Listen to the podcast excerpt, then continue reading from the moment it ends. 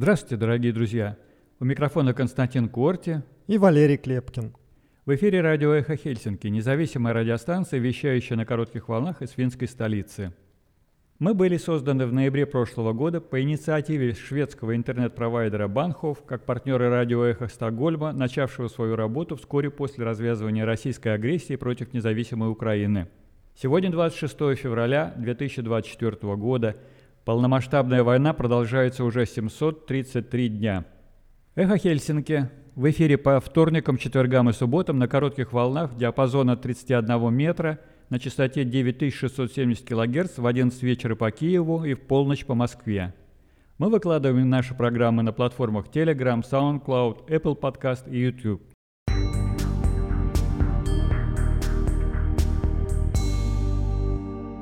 Сегодня в нашем выпуске – в субботу в Хельсинки прошла акция «Свет Украине» в память о жертвах войны и в поддержку Украины. Украина заслуживает нашей полной поддержки. Саули Нинисто опубликовал в субботу заявление по случаю второй годовщины войны. Украине нужна срочная и масштабная помощь. Война в Украине может продолжаться еще годами, сказала заместитель директора Эстонского международного центра обороны и безопасности Кристия Райк.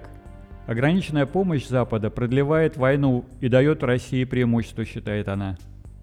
Президент России Владимир Путин – это не то же самое, что Россия и российский народ. Михаил Ходорковский принял участие в акции «Два года полномасштабного террора», прошедшей в воскресенье в Хельсинки. Цель углеродной нейтральности Финляндии, вероятно, не будет достигнута к 2035 году. Такова оценка Института природных ресурсов – Русскоязычная версия сайта библиотеки столичного региона будет закрыта в конце марта. Финско-русская школа Восточной Финляндии продолжит свою работу. Дания вслед за Швецией прекратит расследование взрывов на северных потоках. За два года войны потери Украины убитыми составили 31 тысячу человек. Российская же армия потеряла в 6 раз больше. Такое заявление сделал президент Украины Владимир Зеленский на пресс-конференции вчера в воскресенье. Навального убили, чтобы не допустить его обмена на осужденного в ФРГ киллера. Мария Певчих в новом видео рассказала о подготовке обмена заключенного политика на офицера спецназа ФСБ Вадима Красикова. Всемирно известного поэта Томаса Венслову интересует то, что происходит в российской оппозиции. Его короткий комментарий с прошедшего в Вильнюсе 12-го форума «Свободной России». Документы Таллинской антивоенной конференции послужили катализатором для образования шведского отделения Форума Свободной России. Интервью с координатором отделения в Швеции Андреем Гориным. Есть еще один очень важный элемент – идеологический. Война на сегодняшний день в глазах подавляющего числа наших сограждан ведется между Россией и Западом. Путин победил в этом вопросе. Гарри Каспаров в заключительной речи на 12-м форуме «Свободной России».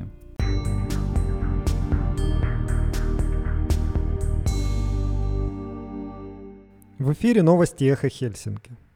В субботу в Хельсинки прошла акция «Свет Украине» в память о жертвах войны и в поддержку Украины. Акция началась звоном колоколов Кафедрального собора и минуты молчания в 17 часов.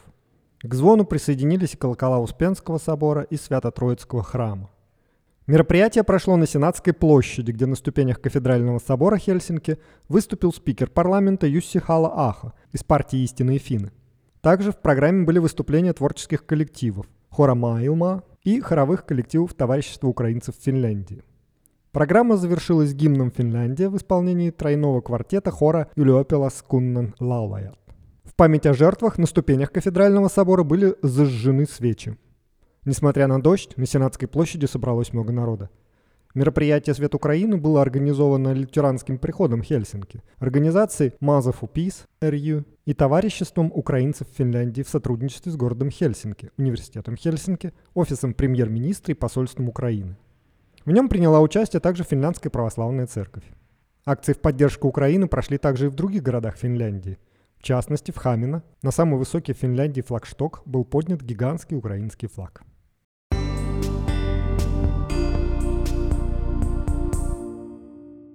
Также в субботу президент Финляндии Саули Нинисте опубликовал заявление по случаю второй годовщины войны, развязанной Россией в Украине. В нем говорится, что в настоящее время необходимо быстрое увеличение производства в оборонной промышленности. Украина заслуживает нашей полной поддержки, и мы должны позаботиться о том, чтобы у нас были потенциал и ресурсы для поддержки Украины в долгосрочной перспективе, говорится в заявлении. Финляндия также поддерживает формулу мира президента Украины Владимира Зеленского и инициативу по проведению мирного саммита. Украина заслуживает справедливого и прочного мирного договора, который уважает ее суверенитет, независимость и территориальную целостность, говорится в заявлении. В свою очередь, министр иностранных дел Элина Валтонен из коалиционной партии заявила, что Финляндия неизменно поддерживает суверенитет, независимость и территориальную целостность Украины. Это говорится в заявлении Министерства иностранных дел, опубликованном 24 февраля по случаю второй годовщины войны. По ее словам, Финляндия поддерживает Украину сейчас и будет продолжать это делать в будущем.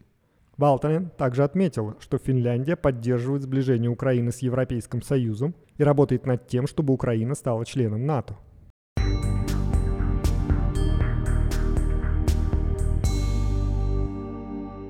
Агрессивная война России против Украины, которая длится уже ровно два года, может продолжаться еще долгое время. Такое мнение высказал заместитель директора Эстонского международного центра обороны и безопасности Кристи Райк. Можно с уверенностью сказать, что война не закончится в этом году, а может затянуться еще на годы. Успех Украины будет зависеть прежде всего от того, насколько быстро Украина получит поддержку Запада. Украинцы же, конечно, будут продолжать бороться, заявила Райк в программе на Юле. Война теперь, похоже, развернулась в пользу России, и западными странами овладел пессимизм относительно того, как будет развиваться ситуация в Украине. По словам Райк, также в Украине год назад было больше оптимизма. Сейчас настроение более мрачное наступает усталость. Однако украинцы верят, что смогут победить. По мнению Райк, Западу пора взять себя в руки. Нужно быть готовым к длительной войне, и, к сожалению, короткого пути к миру не существует – если мы хотим достичь прочного мира, то на данном этапе Украина должна получить военную поддержку, подчеркнула Райк. Необходимость срочной военной поддержки подчеркивается тем, что Россия, возможно, готовит новое крупное наступление.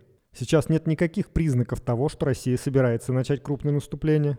Зимние условия этому не способствуют. Но когда наступит весна, Россия может предпринять попытку такого наступления, предупредила Райк.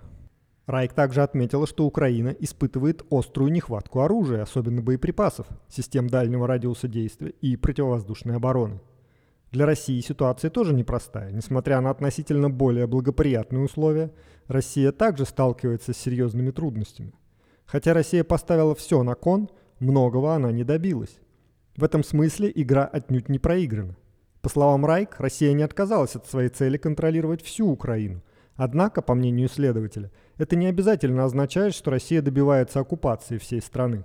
Но ей нужно, чтобы украинское руководство рухнуло, оборона рухнула, и в Киеве к власти пришли бы пророссийские силы. Это будет означать, что Украина снова окажется в сфере влияния России. По мнению Райк, такой сценарий маловероятен. Даже если Россия все-таки добьется определенного прогресса на фронте, она очень далека от достижения своих реальных целей. Чехия заявляет, что обнаружила около 800 тысяч артиллерийских снарядов, которые в основном находятся за пределами Европы. Чехи говорят, что могли бы доставить их в Украину за пару недель, если бы удалось найти финансирование. В то же время пакет помощи от США задерживается уже несколько месяцев. По словам Райк, Европа недопустимо медлит с принятием собственных решений. Поворот событий в пользу России на линии фронта заставляет европейские страны ускорить принятие новых решений. Речь идет об укреплении как поддержки Украины, так и европейской оружейной промышленности, заявила Райк. Два года назад Россия ожидала, что Украина быстро падет. Этого не произошло. Украина борется, а Запад вооружает ее армию. Европа обещает помогать Украине столько, сколько потребуется. Европа начинает понимать, что российская угроза действительно носит долгосрочный характер. Ситуация усугубляется тем, что нет никаких гарантий дальнейшей поддержки со стороны США, отметил Райк. Соединенные Штаты до сих пор были самым сильным союзником Украины. Многие европейские страны готовят двусторонние соглашения о безопасности с Украиной. Великобритания, Германия, Франция и Дания уже сделали это. Однако в обозримом будущем они не смогут заменить помощь США. Эти соглашения несравнимы с безопасностью, которая обеспечивает членство в НАТО, и не заменяют стремление Украины вступить в НАТО. Но, тем не менее, это сильные соглашения, подписанные на 10 лет – Европа не собирается отказываться от Украины, заявила Райк. Высказывания Дональда Трампа, претендующего на пост президента США, вызывают беспокойство в Европе. Райк, однако, говорит, что даже если Трамп не будет избран, Европе нельзя убаюкивать себя ложным чувством безопасности. Европа должна сама делать больше. Ресурсы есть, но они просто не были использованы, сказала Райк.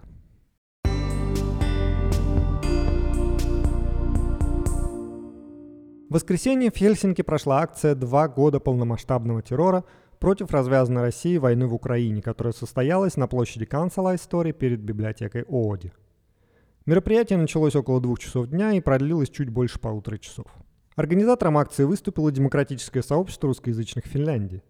Акция была достаточно многочисленная, в ней приняли участие не менее 600 человек. Большое внимание к митингу привлекло участие в нем российского оппозиционного деятеля Михаила Ходорковского, который выступил на мероприятии. Помимо него со сцены к участникам обратились журналист Анастасия Шевченко, депутаты парламента Финляндии Хейди Хаутала и Ким Макильгинен, глава демократического сообщества русскоязычных Финляндии Ирина Вясикко и эксперт и исследователь Маргарита Завадская и другие. В своей речи Михаил Ходорковский призвал россиян выступить против Путина на мартовских так называемых выборах. По словам российского оппозиционного деятеля, более половины россиян не поддерживают войну в Украине. Президент России Владимир Путин – это не то же самое, что Россия и российский народ, заявил Ходорковский. До митинга Михаил Ходорковский, по данным радио «Эхо Хельсинки», также встретился со спикером парламента Юсси Хала-Аха от партии «Истинные финны» и представителями Шведской народной партии, партии «Зеленых» и Социал-демократической партии Финляндии. После митинга в одном из помещений библиотеки ООДИ прошла пресс-конференция, на которой оппозиционный политик ответил на вопросы журналистов. Мы также смогли задать ему свой вопрос. Сейчас он в эфире, а затем вы услышите еще несколько ответов Михаила Ходорковского на вопросы журналистов других СМИ. Михаил Борисович, как считаете, после так называемых выборов э, в России э, восприятие путинского режима и его легитимность как-то изменится на Западе? В 2018 году, уже после аннексии Крыма, после проведения псевдовыборов на территории аннексированных территорий. А Запад признал Путина легитимным. Более того, некоторые западные лидеры даже поздравили его с избранием. Все это, на мой взгляд, в значительной мере привело к 2022 году. Сейчас российская оппозиция призывает а, западные страны, западные общества обратиться к своим правительствам с просьбой не признавать Путина легитимным президентом. У этого есть практическое измерение. Сегодня Путин каждый месяц получает больше 10 тысяч добровольцев. Эти добровольцы идут воевать в Украину, потому что они считают Путина легитимным президентом. Война в Украине – это уголовное преступление по российскому закону. У нас ведение агрессивной войны запрещено законом. Но эти люди считают, что они не будут наказаны, потому что Путин легитимный президент. Причем они считают, что они не будут наказаны ни при его жизни, ни после его смерти. Если Запад скажет, Путин президент нелегитимный, многие из этих людей задумаются о том, что после его смерти они могут быть наказаны. Kuinka uskottavia olette te oppositiojohtajat, jotka olette täällä ulkomailla tällä hetkellä? Те э, оппозиционные лидеры, которые присутствуют за рубежом, вне России, насколько вам доверяют, насколько ваш капитал? А, в условиях авторитарного режима вы не можете провести выборы, а, которые бы показали, кому конкретно сколько доверяют. Даже социологические опросы а, вам не дадут э, честного результата, потому что люди боятся разговаривать с социологами. Поэтому то решение, которое мы нашли а, для себя, следующее. Все люди, у которых есть существенное общественно-политическое влияние, садятся вместе за один стол и ищут консенсус. Если мы находим консенсус, как мы его нашли в части поведения во время э, псевдовыборов президента, то мы считаем, что такое решение в интересах э, всех тех демократических э, людей, которые есть в России. Если бы мы могли провести реальные, реальные выборы, тогда бы мы могли сказать, вот у него 5 голосов, у меня 2 голоса, а у него вообще 13. Сейчас мы этого сделать не можем, поэтому мы говорим, у меня, меня смотрят ну, больше миллиона человек. А я говорю только о политике. Вас смотрит более миллиона человек. А вас смотрит 6 миллионов человек. Мы не знаем, как это конвертируется в голоса на выборах. Поэтому у каждого из нас один голос. И мы ищем консенсус.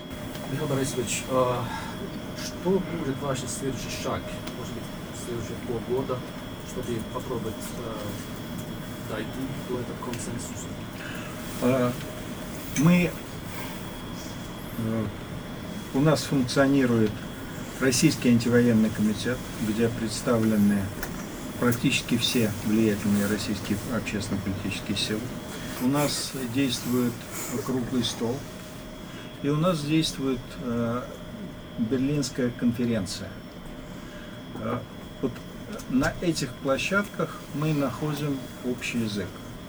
Более того, существует площадка брюссельского диалога, существует площадка в парламентской ассамблее Совета Европы.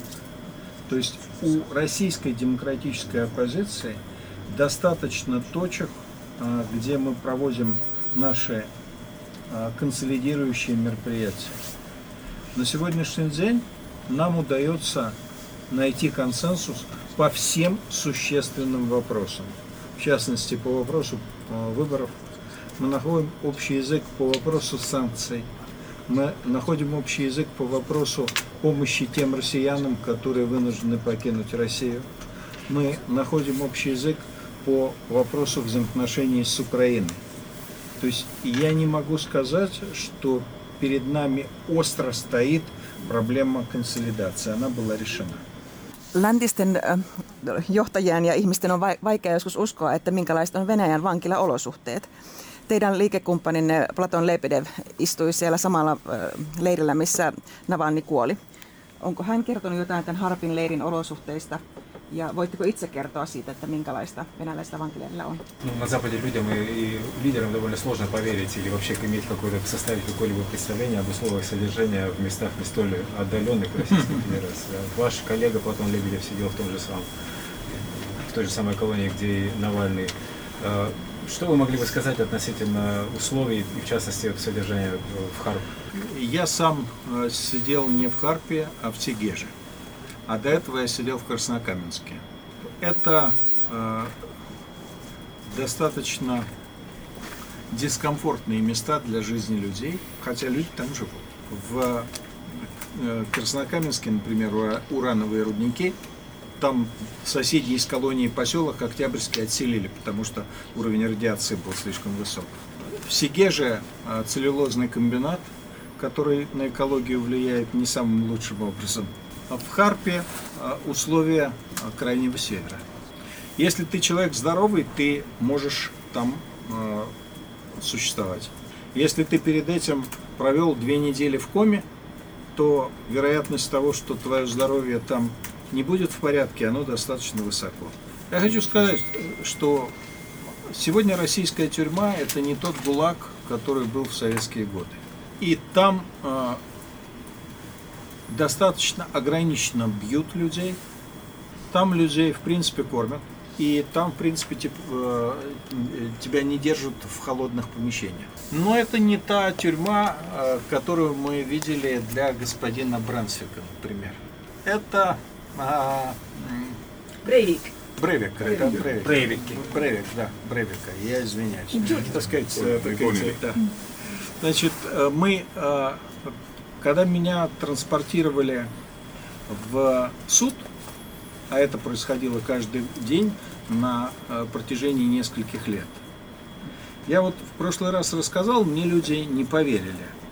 Так сказать, люди на Западе просто не поверили. А я говорю, что так сказать, ну, это правда. Я об этом писал в э, Европейский суд по правам человека. И э, российская сторона не, не отвечала, что это неправда. То есть это подтверждено было. Меня транспортировали в железном ящике, который был шириной приблизительно 40 сантиметров. Длиной был приблизительно 80 сантиметров и высотой приблизительно 120 сантиметров. А, а, и в этом ящике я проводил до 5 часов в день, а летом э, он нагревался до 50 градусов. То есть мне говорили, что э, как же это так может быть, в Москве же температура не больше 30. Ну, я надеюсь, что все люди грамотные знают, что если температура 30, а ты в железном ящике, то внутри может быть и больше 50. Вот. И это не то, что меня специально так вот пытали. Это просто, ну, обычная ситуация. Это, ну, это нормально, типа. Вот. Это просто один пример. Таких примеров я мог бы привести на самом деле много. То есть поэтому, когда а, Навального поместили вот в эти условия, то понятно, что его жизнь после двух э, недель комы поставили под угрозу. Я могу сказать, что э, сейчас ситуация даже хуже чем для политических заключенных, чем та, которая была, например, э, в мое время. Я могу сказать, когда я сидел в тюрьме, 10 лет все-таки, 10 лет 2 месяца, а, нас запрещали помещать в одиночке, в камеры одиночки. То есть даже когда я сидел в ШИЗО, то есть в штрафном изоляторе, в карцере, мы сидели подвое. Когда я спрашивал, почему, мне говорили, потому что ну, запрещено суицид. Слишком много суицида, когда люди сидят в одиночках. А ведь у нас же тюрьма не как э, на Западе, где ты только ночью в закрытом помещении. Ты весь день, тебя только на один час в день выпускают из камеры. У людей суицид. Так вот, сегодня все политические заключенные сидят в одиночках. Все. И годы сидят в одиночку. Пропаганда просачивается и сюда, на Запад. Э, что вы находите было бы самым таким эффективным методом борьбы с этой пропагандой, которая распространяется также помимо России э, теперь на Западе? А, существовало ошибочное представление, что для того, чтобы бороться с пропагандой, достаточно предоставлять людям достоверную информацию. Угу. Это не подтвердилось к сожалению, для того, чтобы противостоять пропаганде, людей надо учить критическому мышлению. И э, у меня только один ответ. Хорошее школьное образование. Это единственный способ борьбы с пропагандой. Pelkäättekö nyt enemmän oman henkinen puolesta näin Navalnin kuoleman jälkeen? После смерти гибели Навального вы боитесь за свою жизнь? А, для меня в данном случае никаких изменений не произошло. К глубокому сожалению, Алексей Навальный не первая жертва путинского режима. Мой друг а, Борис Немцов был убит прямо в 100 метрах от Кремля. Я хотел бы в связи с этим напомнить о людях, которые находятся в гораздо более опасной ситуации, чем я. Владимир Карамурза, который был дважды отравлен, сегодня находится в путинских застенках. Илья Яшин, Андрей Пивоваров. И таких людей много. А, так сказать, для того, чтобы убить нас, ну, все-таки Путину нужно приложить некоторые усилия. В эфире были несколько ответов с пресс-конференции Михаила Ходорковского.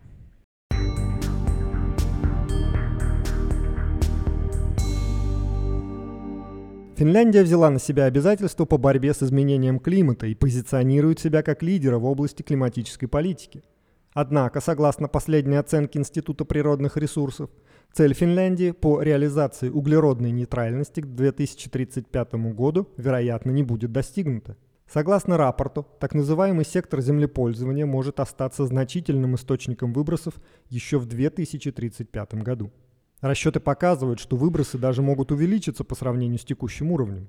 В сектор землепользования входят сельскохозяйственные земли, лесное хозяйство и другие виды землепользования. По мнению Института природных ресурсов, для достижения поставленной Финляндии цели необходимы новые климатические меры. Как отмечает институт, отставание в достижении цели углеродной нейтральности объясняется тем, что в Финляндии слишком сильно вырубались и продолжают вырубаться леса. Комитет по окружающей политике парламента пришел к аналогичному выводу в своем единогласном меморандуме по ежегодному климатическому отчету правительства. Однако в своем докладе он не предполагает никаких конкретных мер. Зеленые были готовы ограничить вырубку лесов, но правительство не поддерживает такую меру.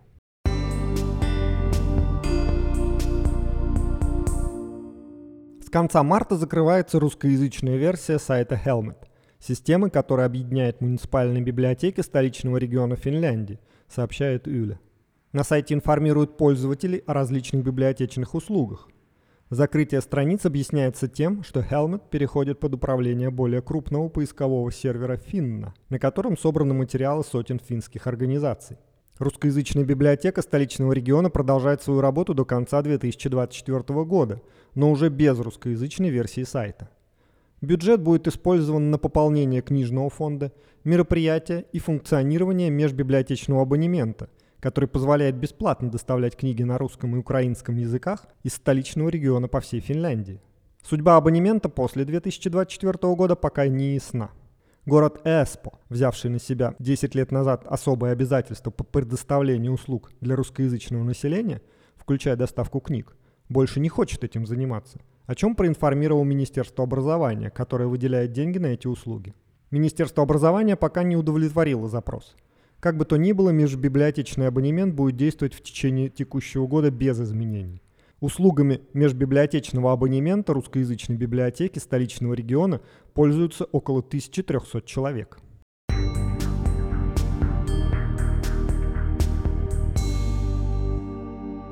Финско-русская школа Восточной Финляндии продолжит свою работу. Об этом написала директор школы Катри Антила в сообщении учащимся и их родителям 21 февраля. Сегодня состоялось заседание правления фонда школы Восточной Финляндии, говорится в нем. Однозначная позиция фонда – школа продолжит работать и никаких мер предприниматься не будет.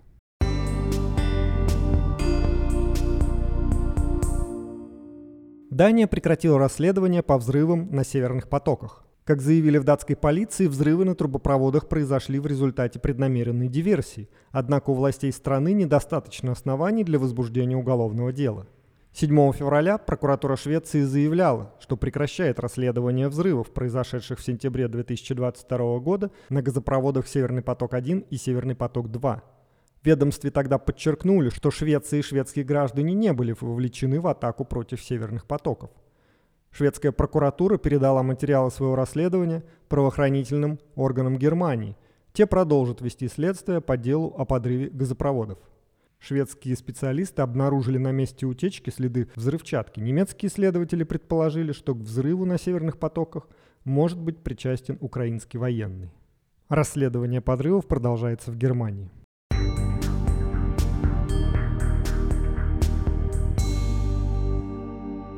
Президент Украины Владимир Зеленский заявил на пресс-конференции в воскресенье, что за два года войны потери Украины убитыми составили 31 тысячу человек – Российская же армия потеряла в 6 раз больше, около 180 тысяч, а ее общие безвозвратные потери составляют до полумиллиона. При этом он опроверг звучавшие в российских и американских СМИ данные о том, что Украина потеряла на войне намного больше военных. Заявление Зеленского звучало так. 31 тысяча украинцев, военных, погибло в этой войне. Не 300 тысяч, не 150 тысяч, как там врет Путин со своим брехливым окружением. Но тем не менее, каждая эта потеря – это для нас большие потери. Россияне, их погибло 180 тысяч. Всего потери погибших и раненых в России 180 тысяч смертей. Я не знаю, сколько без вести пропавших у них. Знаю, что до 500 тысяч в сумме с ранеными. Украина до сих пор не публиковала официальные данные о своих потерях. Не делает этого и Россия. В августе 2023 года американская газета New York Times, сославшись на анонимных представителей властей США, написала, что по оценкам американской разведки украинские войска потеряли к тому времени примерно 70 тысяч убитыми и 120 тысяч ранеными. По данным BBC, медиазоны и команды волонтеров, которые ведут поименный список российских потерь на основе открытых данных, на сегодня подтверждена смерть более 45 тысяч российских военных. С учетом информации, поступающей с кладбищ, мы полагаем, что реальная цифра потерь в два раза выше, то есть около 90 тысяч погибших.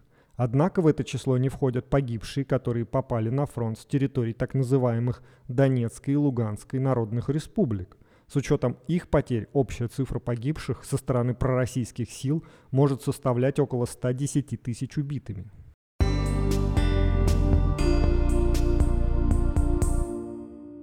Соратница Алексея Навального Мария Певчих выпустила видео, в котором рассказала о подготовке обмена заключенного политика на офицера спецназа ФСБ Вадима Красикова, осужденного за убийство Зельмахана Кангашвили в Германии. Навальный в ближайшие дни должен был оказаться на свободе, говорится в ролике, опубликованном на его канале. Вечером 15 февраля, как утверждает Певчих, она получила подтверждение, что переговоры об обмене Красикова на Алексея Навального и двух граждан США ведутся и находятся на финальной стадии. Одним из посредников выступал российский олигарх Роман Абрамович. По мнению Певчих, Путин не хотел видеть Навального на свободе и избавился от предмета торга, чтобы обменять Красикова на кого-то еще. Правительство ФРГ не комментирует готовившийся возможный обмен Навальным.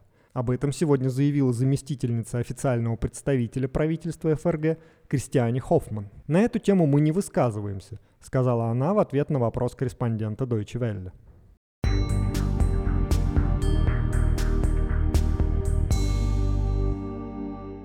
Вы слушаете радио «Эхо Хельсинки». Сейчас в эфире короткий комментарий всемирно известного литовского поэта Томаса Венслова о том, что происходит в российской оппозиции, который он дал нашему радио на прошедшем в Вильнюсе 12-м форуме «Свободной России». Здравствуйте. Вот тут в кулуарах э, форума «Свободная Россия» я счастлив увидеть опять замечательного поэта, прославленного Томаса Венслову. Томас, э, скажите, почему вы сюда пришли? Ну, потому что меня интересует то, что происходит в российской оппозиции. Я очень э, счастлив и горд, что эти форумы, как правило, происходят в Вильнюсе. Тут им и место, так сказать.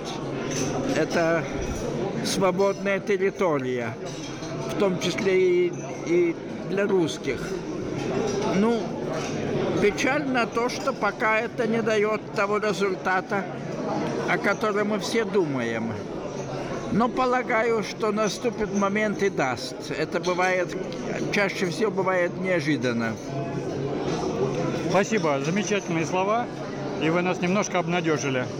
Всего Спасибо. хорошего вам, спасибо. В эфире был Томас Венслова.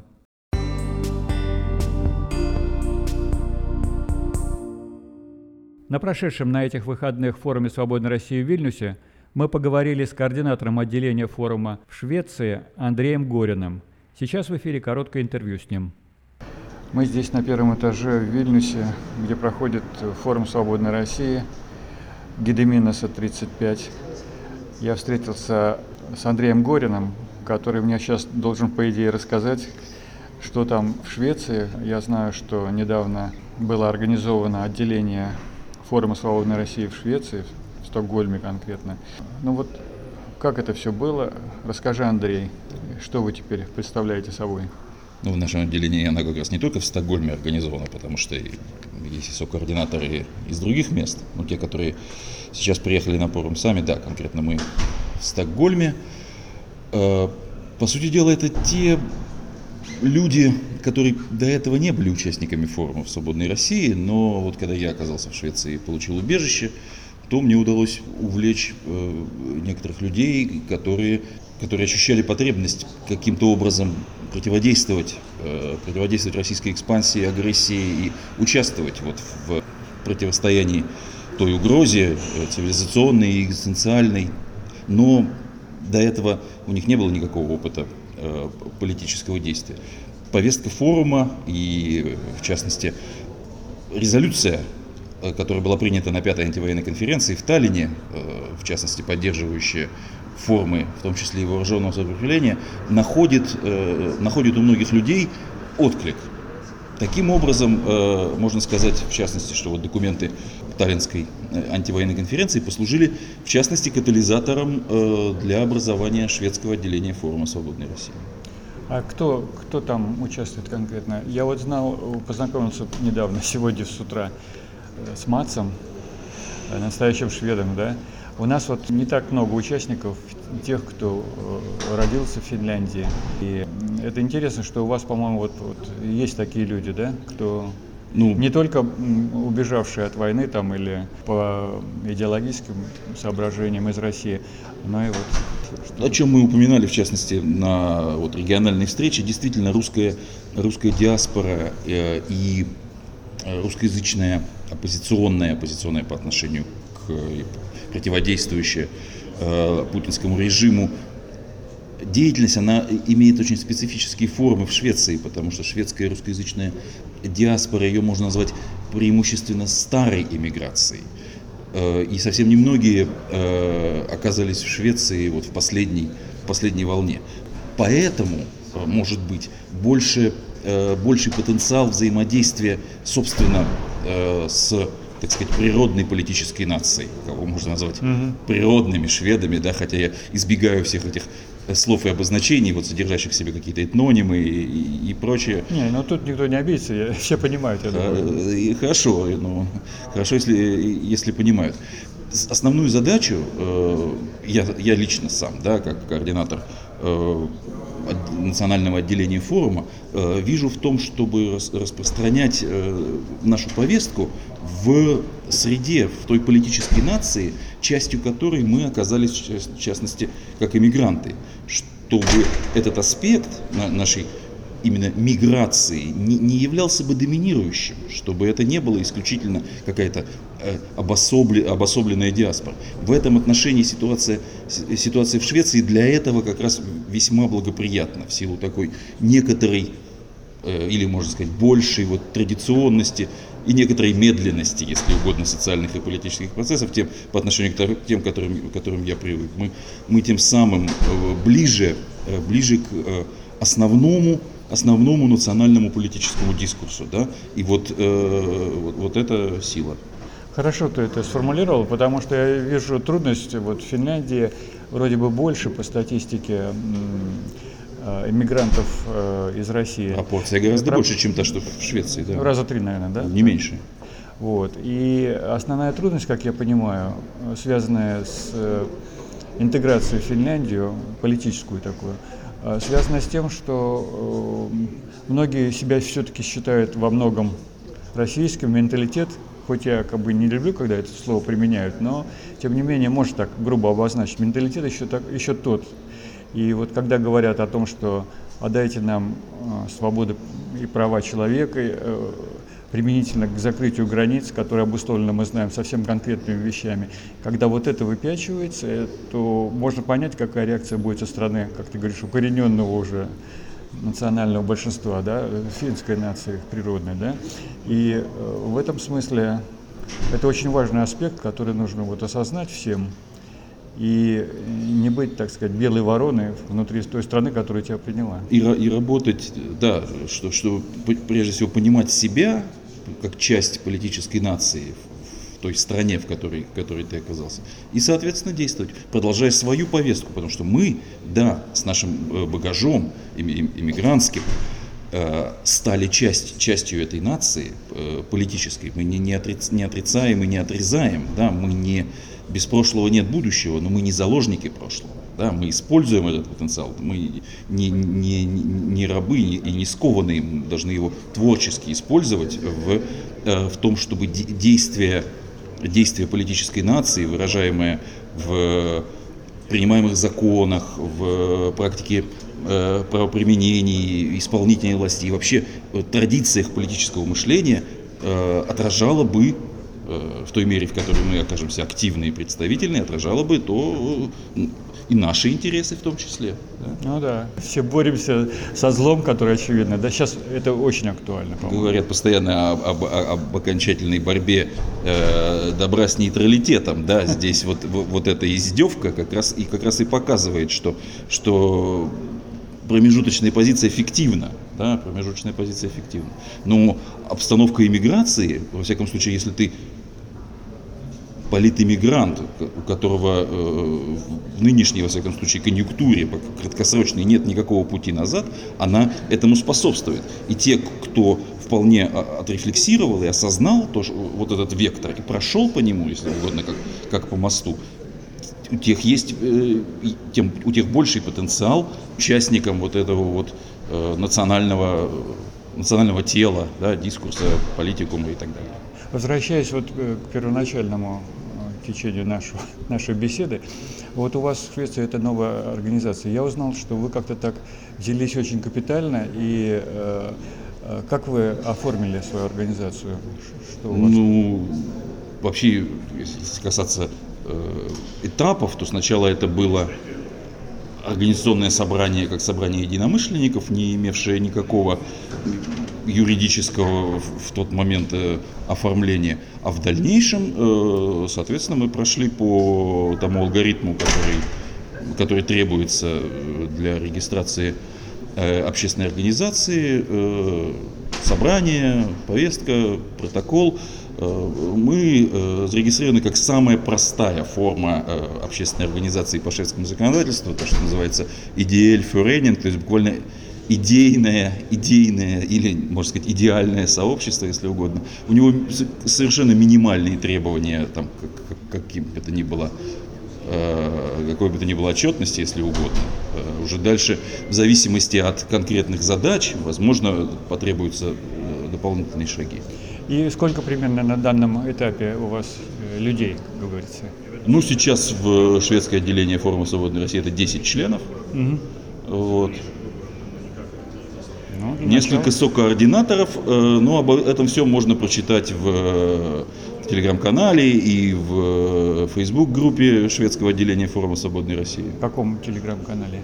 Э, телеграм-канал, который называется «Форум Свободной России в Швеции», «Форум für et Fried Russland Э, и также, то есть это на русском и на шведском, и одновременно эти строчки в названии, по ним можно искать и, и по-русски, и по-шведски, и телеграм-канал, и одноименная Facebook-группа. Отлично. Ну хорошо, сейчас уже будет вторая сессия сегодняшнего дня.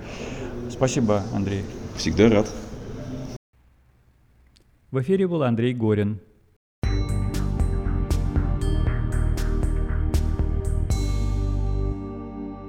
В завершение нашей программы мы предлагаем вашему вниманию завершающую форум «Свободной России» речь, которую произнес Гарри Каспаров.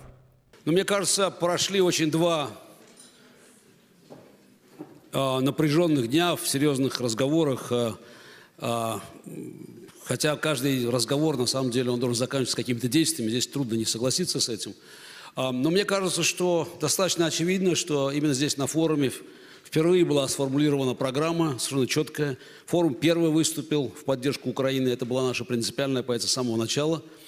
Мы понимаем, конечно, что вот в условиях войны, причем войны затяжной уже, войны, а, которая несет страшные разрушения и смерть а, на украинской земле, конечно, всегда многие вещи воспринимаются эмоционально.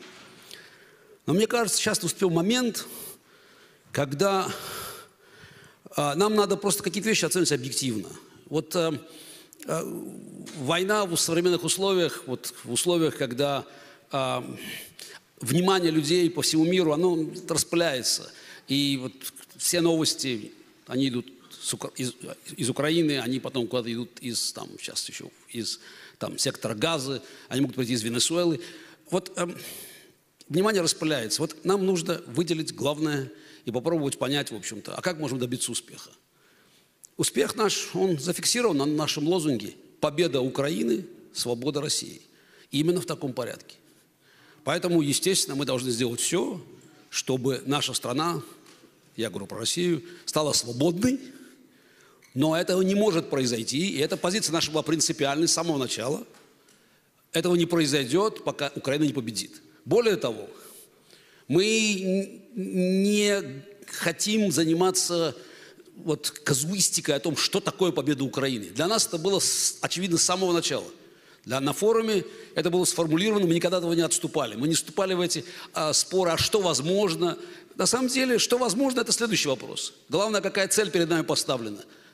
Победа Украины – это полное восстановление территориальной целостности суверенитета. Это была наша позиция, эта позиция неизменна. Потому что мы прекрасно понимаем, что только полная победа Украины и поднятие украинского флага в Севастополе дает нам надежду на то, что случится начнутся перемены в нашей стране. Это тоже, мне кажется, очевидно. Нам говорят, вы знаете, это не обязательно. Да, украинский флаг в Севастополе не означает автоматической смены режима в Москве, но это необходимое условие, чтобы так, так, такая возможность у нас появилась. Более того, мне кажется, что, исходя из того опыта, который мы можем извлечь из нашей российской истории, поражение в войне, поражение геополитически всегда открывали возможность для перемен. И этой возможностью мы воспользуемся. Другое дело, что э, наши возможности, естественно, сегодня ограничены. Но а, здесь опять, при всем уважении к нашим украинским друзьям и союзникам, надо понимать, что война с Путиным не выигрывается просто так. Очень хорошо делать красивые заявления. Я никогда не позволял себе какой-то критики в адрес а, тех украинцев, которые сегодня действительно стоят на передовом рубеже войны с путинским фашизмом. И вообще со всеми тоталитарными силами, со злом всего мира. Но мы должны победить, правильно? Мы все должны победить. А война лозунгами не выигрывается.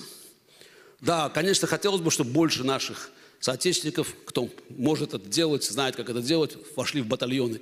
Но Геннадий Гудков правильно сказал, война – это не только стрельба, к этому надо подготовить все. И кроме того, в войне еще много других компонентов есть. Оставим даже в стороне на секунду а, а, чисто как бы тех, технологическую, экономическую составляющую. Пока вот.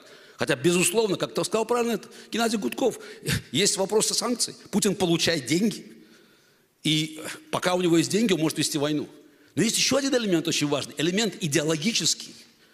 Очень хотелось, чтобы наши украинские друзья наконец поняли, что война на сегодняшний день в глазах подавляющего большинства наших сограждан ведется между Россией и Западом. Путин победил в этом вопросе. И пока она ведется в таком ракурсе, очень трудно ожидать реальных перемен. Да, действительно, много людей бежало из России. Да, конечно, они убежали, потому что не хотели э, уходить, э, э, быть мобилизованными. Они боялись этого. Но это был потенциал к созданию того, что мы тогда еще, почти два года назад, назвали русским Тайванем. К созданию новой вот матрицы русской цивилизации, к свободной России, за, да, за пределами России. Но с чего-то надо будет начинать. И это на самом деле не просто вот мечта. Нас это не волнует, сказали нам только что. Пардон, друзья, я вас вы уже ушли. Вы неужели не понимаете, что основу этого русского Тайваня составят те люди, которые сегодня делают ракеты и занимаются компьютерными экспертизами, а, те, кто составляет во многом интеллектуальную мощь путинской военной машины. Я не собираюсь их оправдывать сегодня. В данном случае, как говорится, Бог им судья. Но трудно тыкать пальцем в человека, которому некуда бежать. Человек с русским паспортом сегодня не может получить вид на жительство или открыть, открыть себе банковский счет. Неужели вы не понимаете, что 100 тысяч даже, 100 тысяч людей, которые сегодня задействованы в путинской военной экономике с мозгами, не те, кто собирают что-то, а те, кто рисуют чертежи, кто делает эти ракеты. Это гораздо более страшный удар, чем даже десятки тысяч людей, которые пойдут в батальоны. Потому что так вот выигрываются войны. Войны выигрываются стратегией. Так выиграна была война Вторая мировая, так, так была выиграна холодная война.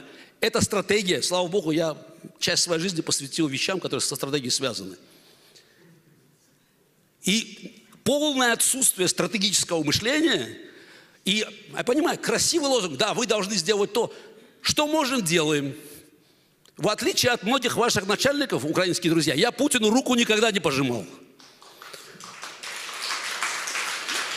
Я повторяю, я всегда воздерживался от каких-то замечаний а, в их адрес. Я понимаю, что происходит.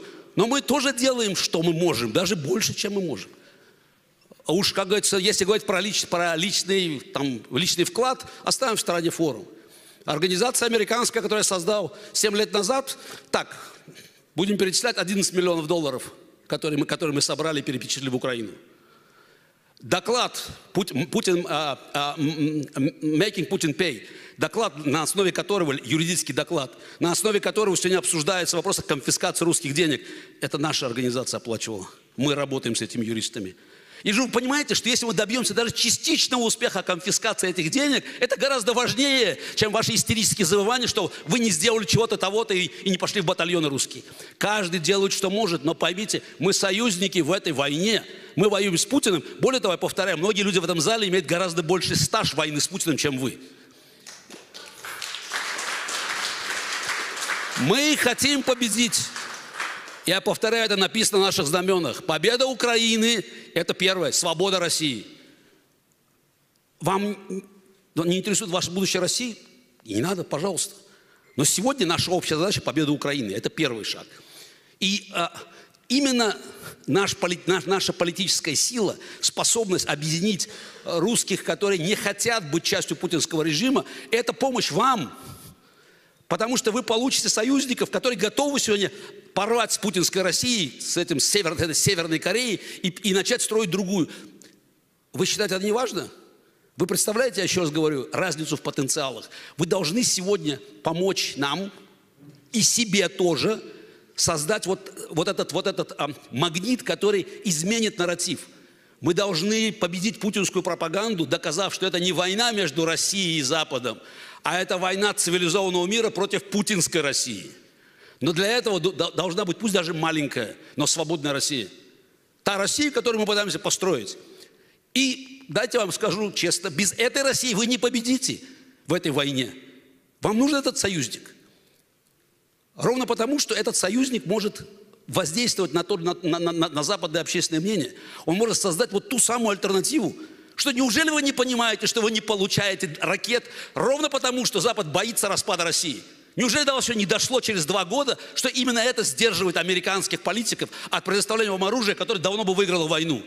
Они боятся распада России. Так вот, для этого вам нужна та политическая сила, которая бы дала гарантии Западу, что распад России не такой катастрофический. Ядерное оружие никуда не уйдет в сторону. И Китай они там ничего не захватит. Можем мы это гарантировать? Нет, мы не можем. Но мы, по крайней мере, можем создать альтернативу, которая даст Западу хоть какую-то степень успокоенности в вопросе того, что случится после распада России. Эти вещи связаны между собой. Вас, может быть, не интересует, что будет с Россией после а, а, вашей победы, но это интересует тех, от кого зависит получение оружия и денег, без которых вы эту войну выиграть не можете. В состоянии сделать вот эту логическую цепочку. Я извиняюсь за слишком, может быть, эмоциональный сегодня такой всплеск, но мы живем в очень тяжелое время. Мы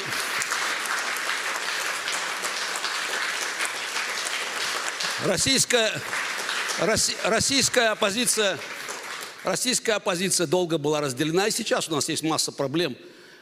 Но совершенно очевидно, что убийство Алексея Навального, его героизм и мужество перед лицом а, безжалостных тюремщиков, увы, доказали, что сама идея изменить что-то внутри России на сегодняшний день обречена. Но это не значит, что там нет людей, которые готовы бороться. Да, надо будет бороться в другом месте. Кстати, я скажу, что в 1942-1943 году такого количества немцев не было, даже близко, которые готовы были бы уехать и бороться. У нас есть потенциал. Мы не знаем какой, на 1, 2, 3 миллиона, но он есть. И этот потенциал поможет нам изменить войну и в технологическом отношении. Потому что начнет высасывать единственный ресурс, который Путин не может заменить – мозги. Он может обойти санкции, они уже научились это делать. Они там притащат какие-то себя технологии, они все это сделают. Мозги не заменить. Этот ресурс Путина ограничен. Он может мобилизовать еще несколько миллионов человек, наверное, но найти лишние сотню тысяч инженеров талантливых он не сможет. И это гораздо больше пробой в путинской военной машине, чем а, а, чистое военное, военное противостояние. Это идеологический вопрос. Опять, нам надо убедить даже пусть те 15%, которые были против аннексии Крыма, мы помним эти рассказы, 86, там 14. Эти 14 хотя бы процентов, что это не война Путина, а, это не война Запада с Россией, это путинская война. Раздел, начать разделять, наконец, Путина и Россию, начав строить нашу, нашу свободную, свободную Россию, пусть даже за пределами нашей страны.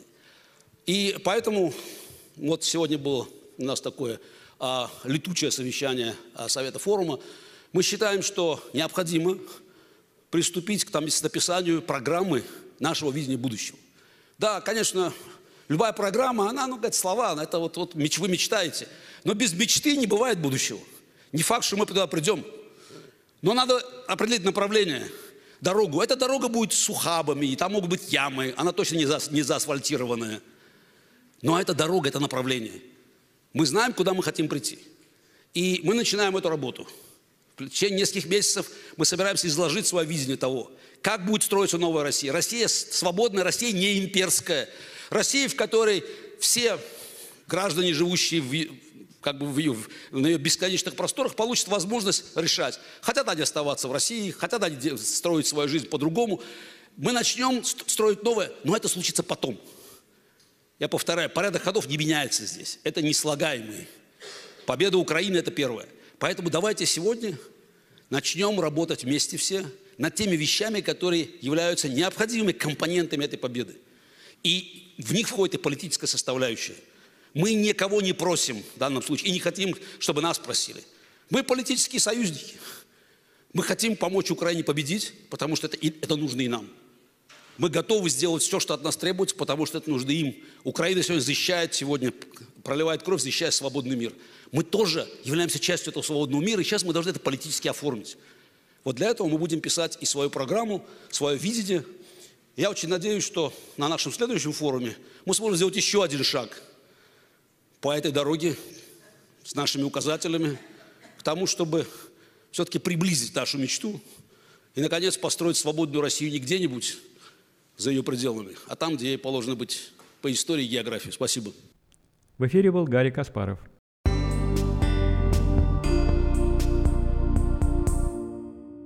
Наша сегодняшняя программа подошла к концу. Напомню, что «Эхо Хельсинки» в эфире по вторникам, четвергам и субботам на коротких волнах диапазона 31 метра на частоте 9670 кГц в 11 вечера по Киеву и в полночь по Москве. Мы выкладываем наши программы на платформах Telegram, SoundCloud, Apple Podcast и YouTube. Всего вам доброго и до новых встреч в эфире. С вами были Константин Куорти и Валерий Клепкин. До свидания. До свидания.